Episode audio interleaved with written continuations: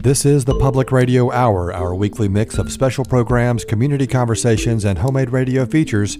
In the next hour, we're talking about the evolution of science, technology, engineering, arts, and math in the classroom as we preview Saturday's STEAM Fest 2021. It's all hands on, it's interactive. It teaches you a lot of fun things about science that you might not necessarily have been thinking about. We'll talk with Huntsville Science Festival creator Joe Iacuzzo and Smarter Every Day host Destin Sandlin, one of the event's featured speakers. It gets a lot of people that are interested in science, gets us all together, and then we can just have community, which is really cool. We'll also talk about the dozens of hands on activities at STEAMFest and why it's important to our future with Dr. Erica Hopkins. When you think about underrepresented minorities in STEM, females, women in STEM, there's a huge shortage. The Public Radio Hour is next. We'll be right back.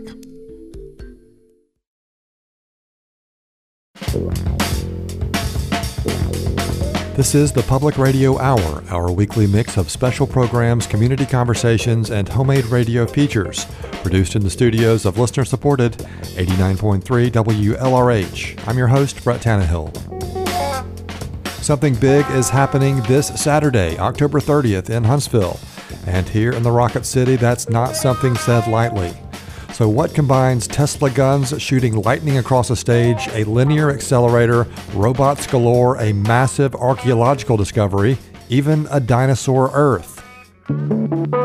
It's called STEAMFest 2021, part of the latest iteration of the Huntsville Science Festival. STEAMFest is free and open to the public this Saturday from 10 a.m. until 6 p.m. at the Von Braun Center's East Halls 1, 2, and 3, and also spilling out into Big Spring Park in downtown Huntsville. It's packed with dozens of hands on STEM related activities and more than 40 different science related exhibits.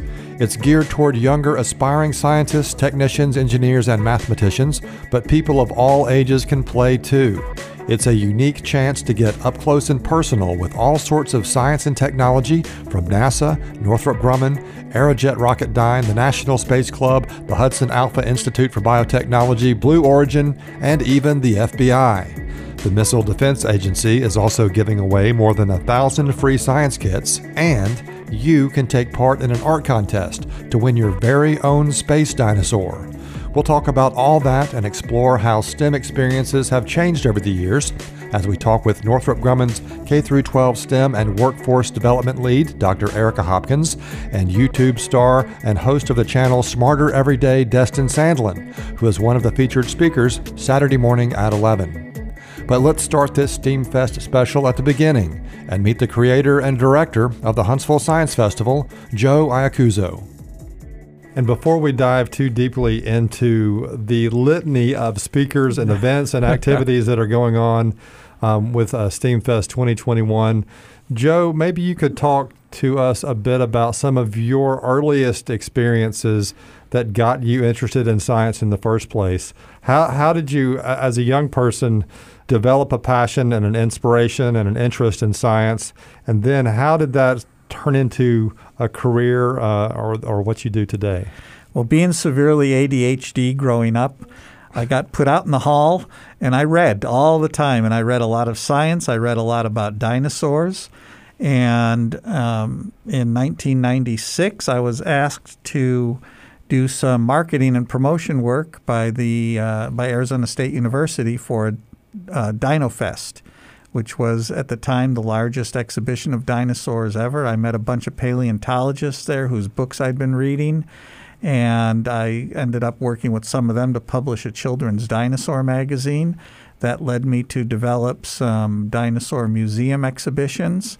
And the most amazing thing that's probably ever happened to me, I was contacted by Universal Pictures to develop an educational outreach program for the Jurassic Park brand. It was called the Jurassic Park Institute. And for six years, we were the largest online resource for dinosaur paleontology ever created and I, am very proud so this say. started with you getting put out in the hall in school, and you ended up creating and managing and, and sharing these giant dinosaur exhibits. Exactly. It, it, it's astounding. So kids don't give up out there. Never give up. It, it's not a career that anybody tells you about in school. And um, I've also published several books and, on dinosaurs. We produced um, a dinosaur documentary called Secrets of the Dinosaur Mummy, which is one of the most amazing fossils ever discovered, and we'll actually have a, a model of that at Steamfest. And by the way, Steamfest is free. Uh, all of our events are free through our nonprofit foundation, the Innovation for Education Foundation. So, and we're going to talk about fossils and uh, space dinosaurs uh, in just a moment. Um, but kind of back to the early days. We're still in the early days. Now, now talk to us about the early days of the Huntsville Science Festival. Obviously, this year you said the main attraction is uh, called Steamfest 2021, uh, but the Huntsville Science Festival started a, a bit smaller. How did it start, and how did it get to this giant thing that's about to happen on October 30th? Well, in 2018, I was living in Hawaii and a volcano went off 30 miles from my home, and I had to find a new place to live. And I had previously been a founder for the Las Vegas Science Festival. And Huntsville came up on my radar as a wonderful place to live. And the head of the Science Festival Alliance, which is based at uh, MIT, said, Hey, Joe, Alabama is the only state in the South without a science festival. Why don't you start one there? So, um, and Huntsville is a good place to do that it here is, in, the, in it Alabama. is a phenomenal place, and the reception we've got. So last year, unfortunately, due to COVID, we were virtual, but we still had a little over 17,000 people in our community participate in our virtual events.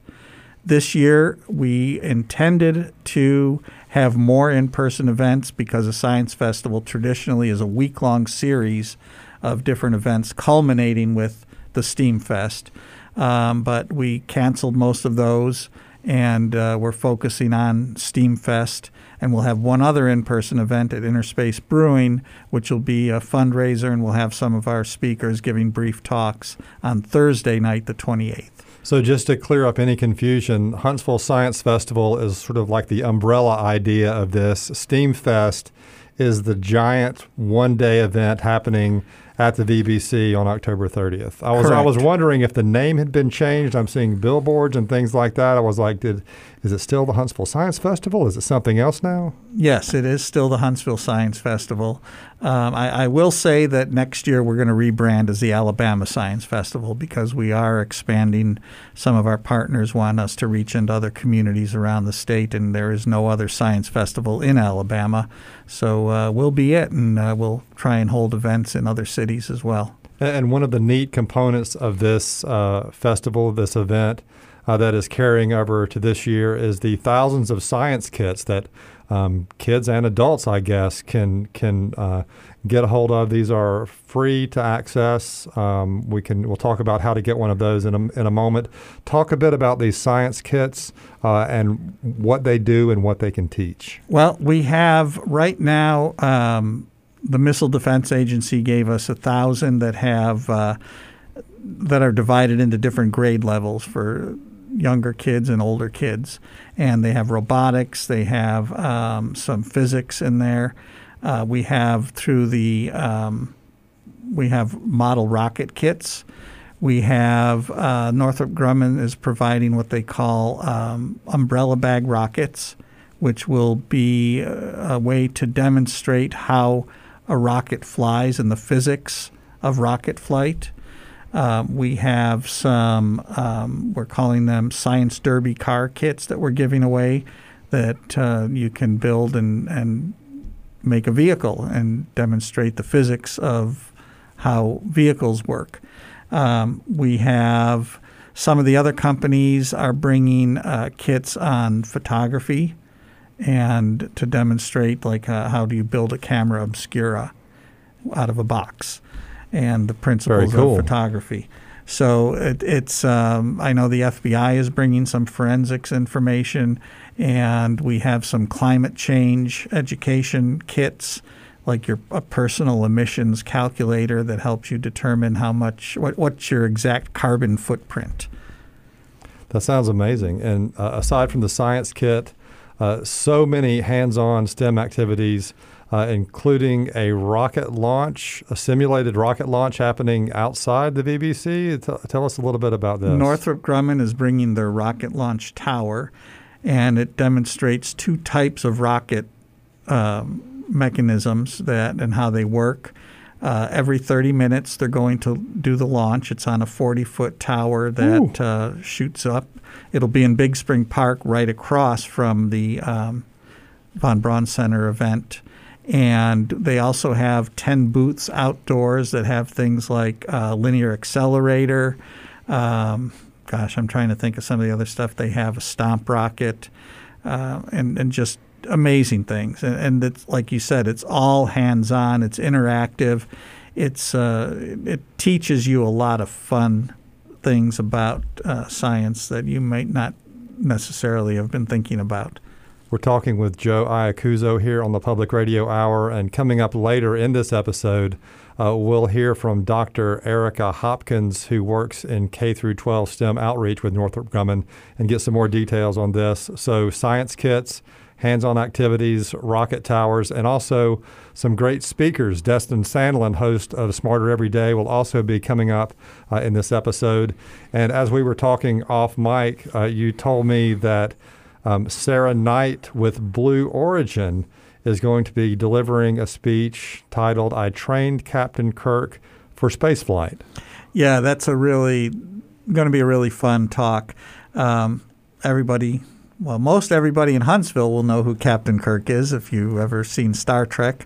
And as many people know, William Shatner flew on the latest Blue Origin flight last week and he um, was trained by Sarah Knight, and, and she is just so tickled to be able to tell people, I trained Captain Kirk on how to be an astronaut. So, what I, I know there's too many things to really pick, and maybe you don't even want to answer this question, but is there anything in particular that you were just really interested or really excited to see happening uh, at this STEAMfest event? Well, we have Dr. Scott Persons, who's a paleontologist. And, and because of my background in paleontology and dinosaurs, I'm very excited that we have an entire section of the event center. Uh, titled Dinosaur Earth. Well, he'll, he'll be stationed to Ooh. talk to people. He'll have a lot of fossils, uh, some real fossils that you be able to handle and touch. Um, we've got a real dinosaur footprint that's on uh, loan to us from the St. George Dinosaur Site in, in uh, St. George, Utah. We'll have some dinosaur teeth. We've got a raptor arm. Um, Scott last year uh, wrote the book, uh, published a book called Megarex, and he is pretty much an expert on T Rex and some of the other meat eating dinosaurs that really fascinate people. And we'll have a rap, uh, the raptor arm. And then I, for me, one of the coolest things, as you alluded to earlier, we have a space dinosaur. I was able th- to convince the folks at Blue Origin to fly on uh, New Shepard 14 a small vial of dinosaur bone fragments that came from the arm of a dromaeosaur, which is a raptor dinosaur and we will actually be giving some of those away with certificates of space flight to uh, about 20 people at the event. Um, we'll have contests like an art contest for kids and adults because I know a lot of adults really want some of those. Um, and uh, it, it's just a wonderful memento. And, and like I said in one other interview, it, it, flying a dinosaur back up into space is kind of a poke in the eye to the asteroid that ended them. That's yeah, and you were uh, kind enough to bring us one of these uh, tiny fossils. Uh, that has been flown in space. It's in a, in a little uh, diamond shape, uh, shaped uh, display, says flown in space. And listeners, you can find a picture of this item on our Facebook page and on our website. And Joe, as you mentioned, you'll be giving some of these away dur- during the event. And from what I understand, these are highly sought after items, right? Yes, we, we've had people offer to buy them, but we are not selling them. We're, as I said, we're a nonprofit, and we do these things to uh, inspire, to inspire especially young people to look into STEM careers and STEM learning. And for me as a as a kid, reading about dinosaurs, going to museums, and being able to look at and touch dinosaurs is just uh, something that really made me want to learn more about science and the scientific method. There are so many amazing people and companies and, and uh, activities associated with this. Joe, how did the interest swell like it did uh, for, for this? I mean, it's really going to be a giant event. How, why are so many people interested in being involved with this? Well, I, I'll say one thing that uh, having started other science festivals, this has been, uh, I would say, the easiest one because of the people in our community, the companies and the organizations in our community, uh, and just people who are just so dedicated to STEM learning. From uh, you know the Boys and Girls Club, they have a huge STEM club, and then people like uh, Dr. Hopkins from Northrop Grumman, um, some of the folks, uh, Daisy, Dr. Price at uh, Hudson Alpha the people at ERC and and the uh, NASA especially, they actually moved their their event uh, Artemis on the Square from the day of our event to the following weekend so they could put their resources into STEAMFest 2021 and we are just so tickled with that. And I think a lot of them, and this is important for people who are looking to get a career with some of these companies, um, we will have a career booth there. Um, for example, Marshall Early Career uh, Opportunities is a NASA entity that will have their own booth there to talk to people who are young people who are interested in becoming interns at NASA. Oh, very cool. Um, and you know we've got uh, professors like what I think one of the coolest things, Chris Vrenna, who whose name might not be on the tip of everyone's tongue, is uh, a Rock and Roll Hall of Fame inductee from last year who will be giving a talk on the science of sound. And I, I just think that's so cool that, that we have a, a, Rock and Roll Hall of Famer on stage. Teaching over at Calhoun Community College. Yes. Yeah. And um, we've got, uh, for younger people, I think it, it's going to be a lot of fun. Two uh, main stage events. One is Michael Green, the Science Machine he is a, he's a blast for younger kids. And Steve Trash, he calls himself the uh, Rock and Echo Warrior. He'll also be on the main stage. And then one of the most visually stunning things will be uh, our own uh, Phil Slowinski with his Tesla gun and which is basically he's going to shoot lightning and explode some hydrogen-filled balloons. Oh yeah! so uh, so at the beginning of the interview, we we zoomed backwards and talked about the early days. So let's let's end our our talk uh, Joe um, zooming out from the Huntsville Science Festival and looking ahead into the future days and years of science and technology, you can only pick one thing. But what is one thing that you are especially fascinated with that you see or expect to happen within the next five years or so? Well, our poster for our Dream Big Alabama Alabama initiative, which is a collaboration with us and Blue Origin's Club for the Future, says it all. It's a it's an incredible picture that Dr. Alexandra Lafort created specifically for this event, and it shows a, a moon colony. And I think that uh, that is one of the most amazing things we'll see. And uh, from my paleontological bent, um, I think that because the moon was most likely broken off from the Earth many, you know, a few billion years ago, we might find some interesting fossils up there. I knew you were going there. How did I know that? I was about to say that. Space dinosaurs for real? They wouldn't be dinosaurs, but uh, they, we might right, find right, some single-celled right. organisms that uh, were around back then. That's amazing. Well, Joe, we appreciate you stopping by. Uh, and best of luck with this event. It sounds amazing. And I, I want to point out one more thing Huntsville Ballet is going to be there. They're doing a great presentation on our main stage as well. Literally, there was just too much to talk about, so you probably should just go check it out for yourself. That was Joe Iacuzzo, director and creator of the Huntsville Science Festival, which is presenting STEAMFest 2021 this Saturday from 10 to 6 at the VBC's East Hall and Big Spring Park. This event is open to the public, and you can find more info about activities and speakers at huntsvillescience.org. This is the Public Radio Hour, our weekly mix of special programs, community conversations, and homemade radio features, produced in the studios of listener supported 89.3 WLRH. I'm your host, Brett Tannehill.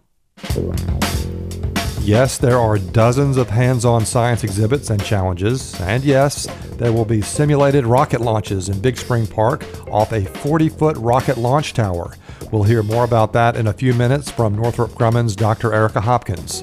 And yes, there will be some amazing speakers as well at STEAMFest 2021. One of them will be YouTube star and host of the Smarter Every Day channel, Destin Sandlin who has created dozens of highly educational and globally popular videos that explore our world using science. Destin is also what he describes as an as needed engineer with ERC Engineering and Science Services here in Huntsville, which is how he got connected to the Science Festival.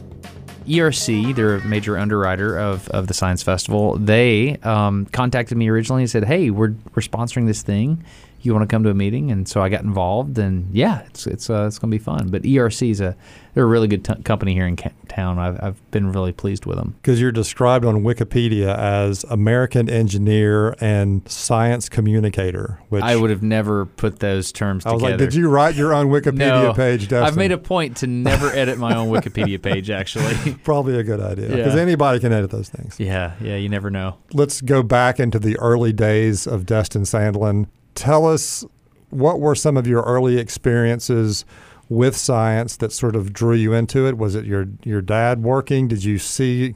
Were you read a science fiction book? Uh, what was something that happened early on with you that turned the switch on? That's an interesting question. My dad certainly had a major influence in my life. He had a uh, he had a game we used to play. He had an old uh, 1972 240Z. It's a Datsun, right. and uh, we were riding in that around. He would say, "Do you know?" and and he would say it like that, and he would pause. He'd say, "Do you know?"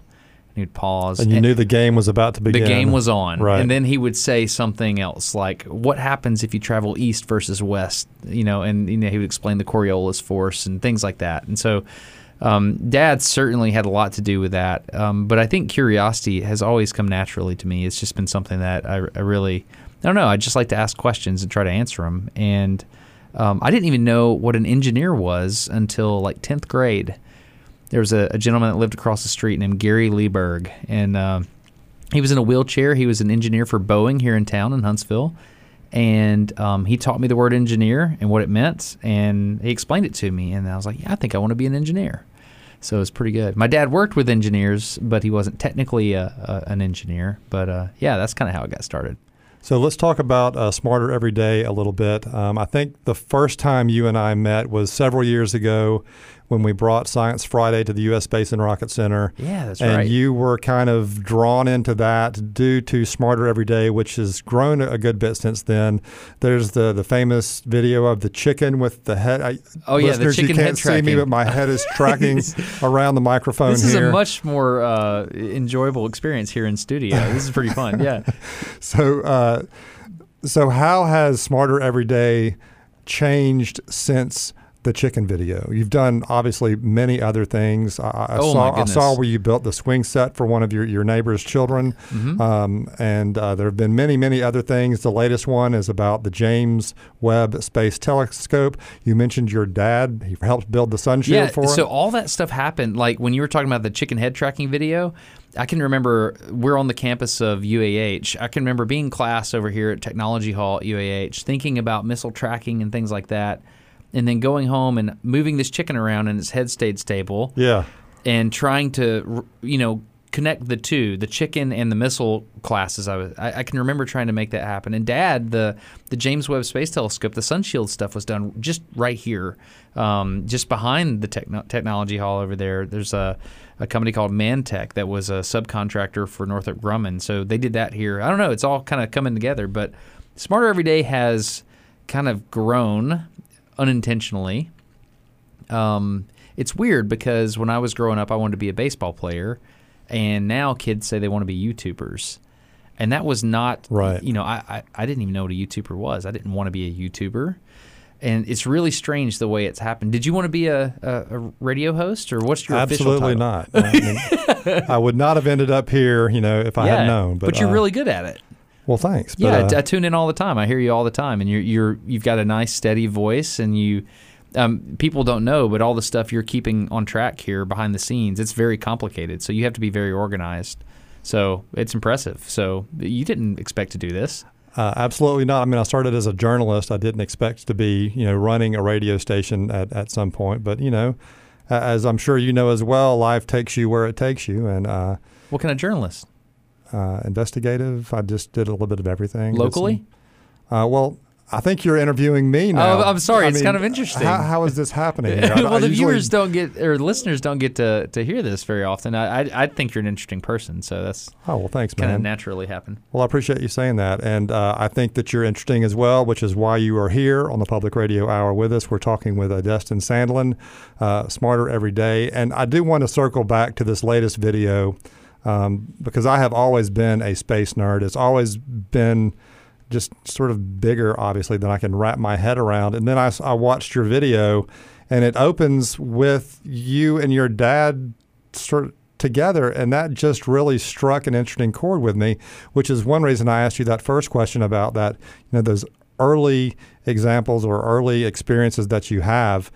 So, talk to me a little bit about making the video and incorporating your dad in that. That was kind of neat. That was actually a very challenging video to make. Um, I, I was able to get into the clean room here locally with Dad on the last day they were folding up the sun shield, the fifth layer of the sun shield, or I don't know if it was actually the fifth layer, the fifth one they were they were delivering out in California, and it took a lot of paperwork, and you have to get a lot of approval. What was interesting about that video is it. This is not an exaggeration there were more people involved with approving my interview of my own father than when I interviewed Barack Obama. I, when I he can was sort of see that, really. I mean, you're dealing Yeah. with governmental agencies either way, but Yeah, you it was it was very very complicated, but we finally got there, and um, and I'm I'm glad that we're able to release some of that footage in an upcoming episode of me and Dad in the clean room. Oh wow! But uh, yeah, the James Webb Space Telescope is amazing. I'm very excited about it, and um, I, I noticed NASA just released a video recently about all the different operations that have to happen to unfold the space telescope. uh, You know, after it Right. launches, and it's complicated. It's very complicated. So, so I found that to be interesting, and it's really cool that a lot of it was done right here in Huntsville. One of the uh, recent interviews we had on this show was with uh, Dr. Dale Thomas, um, who uh, former NASA program manager, um, UAH eminent scholar. He works over at the Propulsion Research Center, and somehow, just randomly, the telescope came up, and he's obviously really fascinated with it too. And and he said something, and I didn't follow up with him. Uh, at that moment, but he says it's going to allow us to look back in time. It's it's so powerful that we can look back in time, and that has been echoing in my head ever since then. Uh, can you explain that to me, Destin? What? Yeah, yeah. So, so basically, the um, the speed of light um, it, it means that like let's let's say that Earth has been around for however long you think it's been around. Let's say one unit of Earth Right. life. Yeah. So the amount of time uh, that it takes light to travel from Earth, you know, you know, from wherever the light originated to Earth, that's a function of the speed of light. And so the further the distance, the further back in time you can see because that- representative of a unit of time. Right. There's a horizon at some point where the light that's approaching Earth, you know, we we can't see it because it hasn't actually got here yet. There, there's very complicated stuff associated with that that astrophysicists understand far better than myself. I'm a mechanical engineer, so typically if it doesn't have a, a bolt head on it and I can't get a wrench on it, it's harder for me to understand. But it's a it's fascinating. The thing that I find most interesting about the James Webb is that there are bands that they're looking for where they can see um, different basically different elements. And they're looking for these lines, but they have to do them in a red-shifted form. So, because of the red shift of the light when it gets here, all the wavelengths are shifted, you know, closer to the infrared side. But they can figure out what the planets were made of if they can see the elemental, you know, spectroscopy or whatever it's called, the spectrogram from the star. It's complicated, and I just did a really poor job of explaining it. Well, I, not exactly poor, but if people want to learn more, they can go and check out your video, which the, the whole Smarter Every Day series is really interesting because um, not everyone has a, a dad who's or, or some a family member or a friend or someone they're connected with to get a direct inspiration, but they find that inspiration from somewhere, and having a resource like that where you can, you know, see videos and see explanations of things uh, really is important.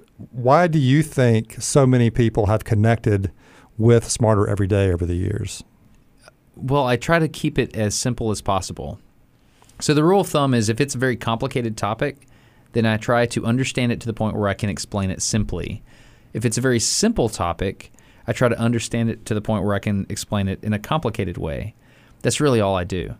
And and so if it's something simple, I just look at it closer, and if it's something very complex, I just try to break it down. And so I don't know. I, I don't I don't ever want to try to win the internet, so to speak. I'm not trying to like, you know, get more views or anything. I'm just trying to understand it for myself. So it's kind of a personal quest to try to understand these different things that I'm exploring. And that kind of brings us to why you are here today. Again, we're talking with Destin Sandlin here on the Public Radio Hour. People on that personal quest to understand things. The Huntsville Science Festival, STEAM Fest 2021, happening October 30th. All sorts of speakers and activities, and a virtual rocket launch going on out in Big Spring Park.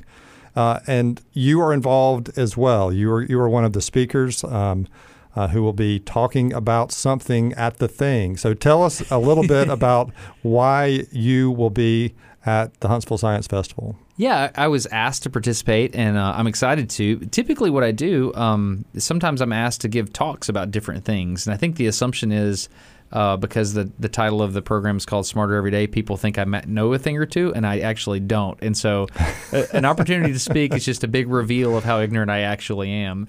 No, I, you're I, not selling this very well. no, it's it's a blast. So, so what I hope to do is uh, just talk to people a little bit about looking at the world differently, and how you know my philosophy is applied to the different things that I explore. So sometimes when you you think you understand a thing, you you actually don't. And so what we often call understanding is actually knowledge. We just kind of know the words associated with something and we know how a thing works, but we don't get it. We don't fundamentally understand. So one of the things I want to talk about at this uh, at the science festival is the movement from knowledge to understanding and um, in general, I just want to inspire a group of people. So I'm thinking there'll be a, a lot of youngsters there and a lot of uh, science enthusiasts like myself. And it'll be an opportunity for us to get together and talk about some really cool things. And uh, hopefully, I can show some behind the scenes stuff of things I'm working on in the future. I'm sure you talk to, to young people in, in other capacities as well. What do you see in the future generations of scientists and engineers coming up? They, it seems like so many amazing things are out there for them to participate in and explore and be a part of. One thing I'm really excited about is the way people can collaborate now quickly. And so it's it's nothing to say, oh, I'm, I'm learning about dragonflies. I'm going to go find the dragonfly expert you know, email them or tweet them, find them, and have a conversation with them. The way that you can coordinate with other people these days is so much faster than it was even when I was in high school. And so I'm really excited about that. And I think um, academic papers, things like that, where I'm, I'm, not trying to take away from the academic rigor of writing these big papers, but I'm seeing more and more that people are making major discoveries and they're releasing them the next week on a video right. that they made on their right. own personal YouTube channel. I think that's fascinating. And so um, it's it's not unusual for someone to do an experiment in California and it be replicated in Wisconsin, and then you know someone in Alabama makes an addition to the discovery, uh, just you know over the course of a, a, couple of weeks on YouTube videos, swapping back and forth in some kind of forum or on Reddit post or something like that. And speaking of that, what what is the value of having such a giant event like this here in Huntsville, what can people get from going to something like this? Well, number one, I think uh, I, I, think it does a great thing for the local the local community because Huntsville is unique. Everybody knows that. So we're Alabama, and so the internet makes fun of Alabama all the time, right? This is you know, true. Yeah, that's that's kind of I think that's kind of why Smarter Every Day works so well is because people are like, oh, listen to his accent. He's probably not that smart, so I can probably understand it if he can. And so that's that's kind of our secret sauce here in Alabama is we're approachable and we don't really care. And so I I think I think what it does for the local community is it it gets a lot of people that are interested in science and you know all the science communication stuff like that. It gets us all together, and then we can just have community. which is really cool. There's so many cool, like it at Lowe Mill, for example, local you know art Right. scene. It's amazing.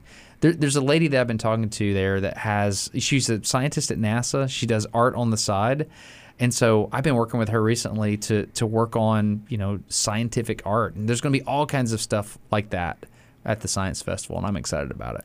And zooming out from uh, the Huntsville Science Festival, aka SteamFest 2021, um, back into the vast awesomeness of all things science. Destin, what you only get to pick? Let's pick one or two. oh, man, pick okay. one or two things that you are especially fascinated with or looking forward to coming up in the next five, ten years. Oh my goodness, you're talking about like personal things it I'm doing, can experiments. be well. It could be anything, anywhere. Okay, moon so- bases. uh, I mean, anything. Oh, well, I'm super excited about getting real like 360 footage from the moon. I'm excited about that. And so I, I know right now that there are people in Houston and people here at Marshall working on landers and different aspects of the landers. And I'm super excited about the the new ways we're going to capture the surface of the moon. And you know, think about it. When when we went up there with Apollo, we've got you know 120 millimeter film photos back. We got 35 millimeter films back. We're going to have very different media coming back from the moon. Imagine waking up and you get to check the tweets from the the lady on the moon. There's just a lady up there, an astronaut. She's up there, and she exists right now. She's alive. We just don't know her name. Imagine being able just to wake up and be like, "Oh, I wonder what whatever her name is is doing today." And you check in. Oh, okay, she's just checking the le- level on ECLSS, the the water, the clean water generation system. That's what she's doing today. Or wow, she did some cool geology yesterday. This is cool. I'm excited about that. You know, I'm excited for my kids to know her name. I'm excited for my kids to check in with her and just know that it's normal for you to go to the moon. I think that's cool. Well, yeah, that would be cool, and also likely to be a reality in our lifetimes. It's fun to dream about. That was Destin Sandlin, engineer and creator of the wildly popular YouTube channel Smarter Every Day. He's giving his presentation at this Saturday's SteamFest 2021 at the VBC on the main stage at 11 a.m. You can find more info about SteamFest and the Huntsville Science Festival at huntsvillescience.org. This is the Public Radio Hour, our weekly mix of special programs, community conversations, and homemade radio features, produced in the studios of listener supported 89.3 Huntsville Public Radio. I'm your host, Brett Tannehill. This hour, we've been previewing STEAMFest and talking about early experiences with STEM education and what it means for future generations. In our final segment, we talk with Dr. Erica Hopkins. She's the K 12 STEM and Workforce Development Lead for Northrop Grumman, which has a huge presence at Saturday's STEAMFest. She stopped by for a visit, and my first question was Explain your job title and how K 12 STEM and workforce development are connected. We have a couple of our programs that we focus on workforce development for seniors in high school. So essentially, like we have a high school involvement partnership program. Those are juniors, they start in their junior year, they graduate in their senior year, and then they go on to college. So that's kind of workforce development in a sense of graduating from college and then entering into, I mean, graduating from high school and entering into college. So let's zoom back until uh, Erica, your senior year in high school. Were you into science? What was what was uh, high school, your senior year, like for you? So that's a great question, Brett. So my senior year in high school was was quite different. I was not really involved or engaged in the sciences, although I was really good in math and science, but I never had an opportunity to learn about engineering. There was not like a Northrop Grumman or Raytheon or Boeing or anyone coming into my classroom and telling me or exposing me to engineers. I always thought engineers were the train conductors, you know! um, so my senior year in high school, I was more focused on um, like doing secretarial work. In fact, I had an internship at that time where I started working for the Department of Defense when I was still in high school.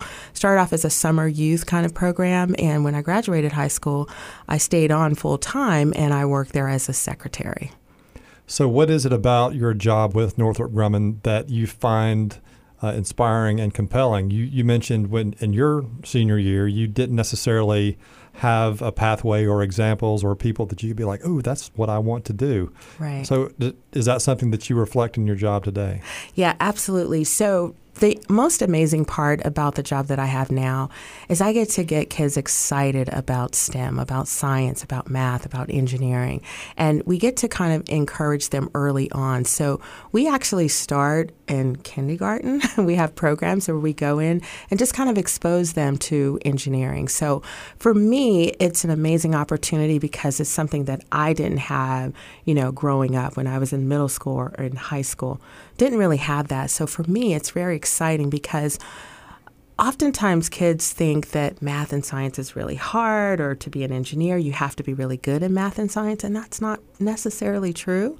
I mean you have to be able to, to pass your math classes but there are so many other components to engineering that you know we really want kids to know and understand and we feel like giving them that early on hands-on experience kind of gives them that idea to see whether or not they want to go that stem path and this question is something that I've asked a number of different people in a number of different interviews for a number of different reasons. And it's always uh, interesting to hear the comparison between how that sort of thing was exposed to young people, young students 10, 20, 30 years ago mm-hmm. compared to now. And you sort of touched on that just then. Mm-hmm. But in your personal experience, how big of a jump was it from when uh, Dr. Erica Hopkins was a senior to a senior in high school today? Phew, it was leaps and bounds. so for me, um, again, I really didn't have a whole lot of exposure to, to STEM, right? And so coming into this role and looking at all the amazing opportunities, it was um, it was really eye opening for me. And so, what I really, really enjoy about this role is just giving kids that opportunity to get excited about it, giving them that hands on exposure, and then just really, you know, um, watching how they can see whether or not this is something they really want to, you know, get into or they really want to do. Is the experience a lot different for girls now? Because I know that there's a lot of focus on finding uh, women, young uh, young women who want to go into the the STEM fields. Yes, absolutely. And you know that's where there's a huge shortage, right? So when you think about underrepresented minorities in STEM, you know, females, women in STEM um, there's a huge shortage. So some of our programming, we actually target young women, like Girls Who Code. That's one of our partner organizations, and we really want to get you know young women involved in STEM because we find that when you bring different people, different backgrounds to the table, you get that diversity of thought, and that's the time where you get the best solutions. Um, a lot of times, young women feel like it's kind of a male dominated field, so they don't even want to try. But, you know, once you kind of get girls involved in it, they find out that, you know what, yeah, this is something that I'm interested in doing. In fact, um, we sponsor Space Camp, right? So just recently we had um, a group that attended camp, and there was a significantly large number of young women in the group, and it was really exciting for me because usually it's you know oftentimes it's usually um, boys. And so these young women they had such an amazing time at space camp that they kind of continued their cohort and they're um, still connecting and working on projects together um, based on their space camp experience. And they're calling themselves the future girls. And they're really motivated to continue down that path in STEM. And these are um, middle school girls, so between the age of 12 and 14. So it's really exciting to see that, that once they've had that exposure, they're continuing and they want to kind of pursue that STEM, um, STEM degree. And as you and I were talking before the interview, the, the most recent group that you brought in was from Selma. So tell me, tell me how that went. What more specifically for them? Yeah, uh, I've done a lot of reporting in Selma in my early days, and I know that there are, are not a lot of STEM opportunities in Selma and the Black Belt area of Alabama. Right. So the, the folks from Selma, what what did they think about coming to Huntsville and going to space camp? So they had an absolutely amazing time. We partnered with RB St- RB Hudson STEAM Academy, and we gave them 50 slots to attend space camp. But I think about half of them actually attended. But um, it was an amazing experience for those kids. In fact, um, when they first came on that Sunday, we do a career talk with them, and I had one of my rocket scientists actually talk talk to the kids about careers. And one of the first questions she asked is, How many of you guys want to be an astronaut? And out of the group of 55 students, not one of them raised their hand.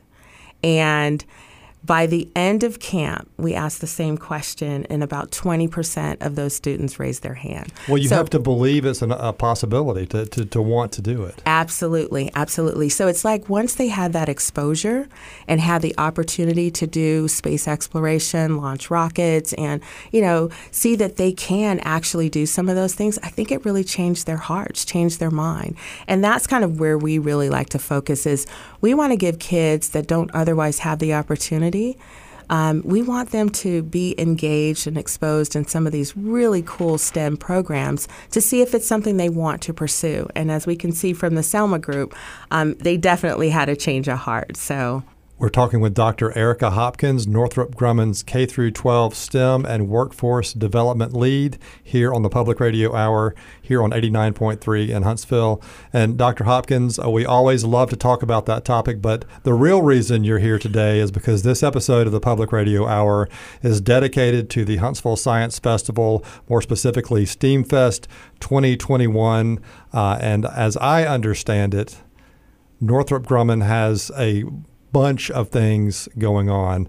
Uh, and I'm not sure you'll be able to describe the litany of events and STEM activities that are going on. Uh, so I'm going to run through a few of them, and if it's if it's something you can you can elaborate on, right. uh, help me out here. Uh, but I, I, want to start with the uh, the outdoor activity, the uh, the rocket launch tower that's being uh, uh, erected in Big Spring Park. It's going to be doing simulated rocket launches. Is, is, this correct? Yeah, absolutely. So that's probably going to be one of the most popular um, exhibits at the festival. Will we see things blow up? That's no. What, oh, okay. I'm sure no. it'll be. Yes, that's that's fine. I didn't think so. I wanted to ask. Though. But what you will see is a, an actual rocket launch about 40 feet in the air. And oh, it's wow. really exciting because the kids get to do the checks and, and then they do the countdown and they actually press the button and the rocket will launch up to 40 feet in the air. So. See, because I used to launch model rockets and that is the moment of truth. Yes. That is like the, the bolt of electricity when you hit that button and something right. happens. So that's got to be really exciting. Right. So that's happening out in Big Spring Park. Uh, among the many other things happening with uh, STEAMfest 2021 inside the Von Braun Center. Uh, also, a number of other hands on activities. So, let me go through a few of these. Uh, there's an indoor wind tunnel. Yes. So, that's another really popular event. And with the wind tunnel, we have the kids kind of go through the engineering design process, and they have to build a flying machine that will fly in the wind tunnel up and over. Um, so, it's really, really exciting. And a lot of times the kids wow. will design something that won't quite actually fly because it's too heavy.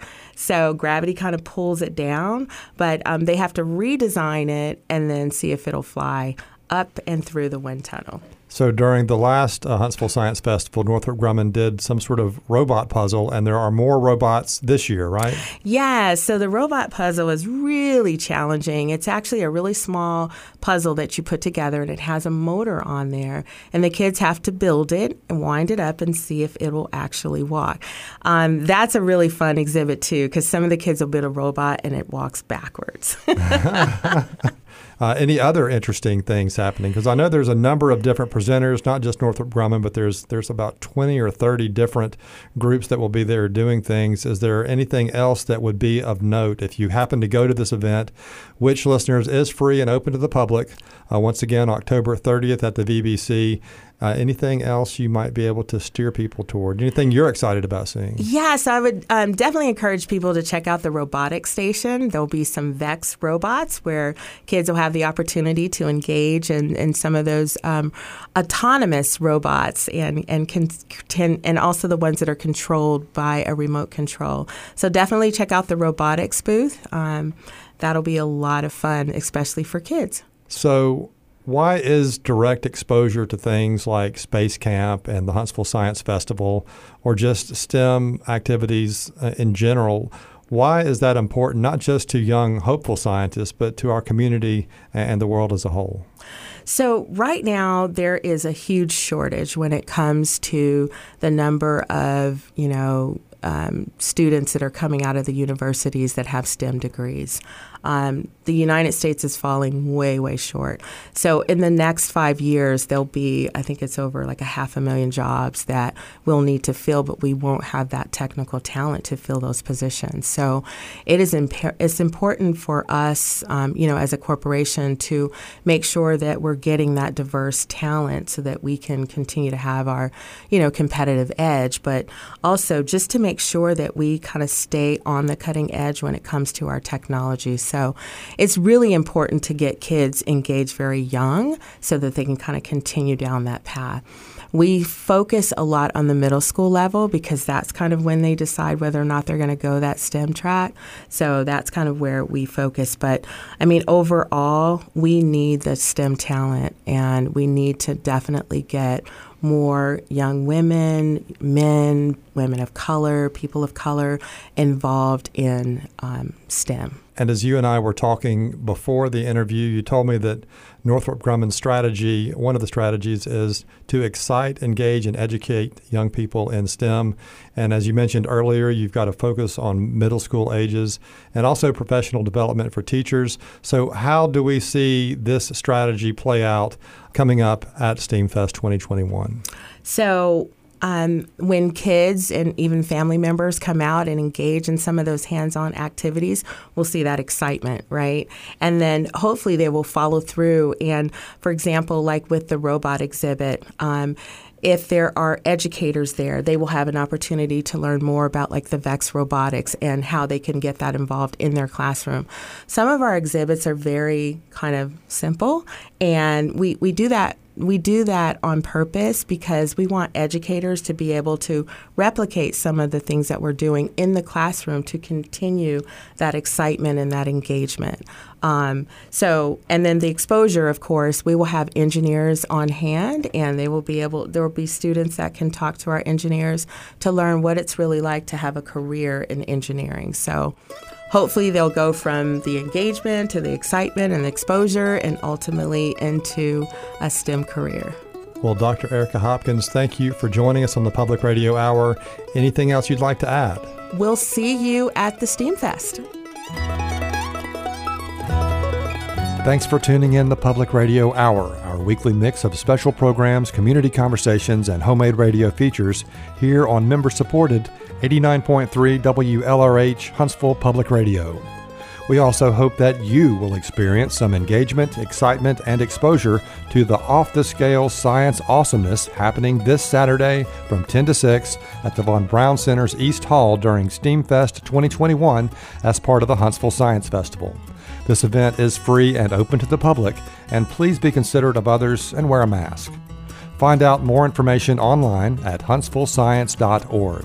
You can also find a podcast of this show and links to the various things you heard about on our website, WLRH.org. Look under programs for the Public Radio Hour.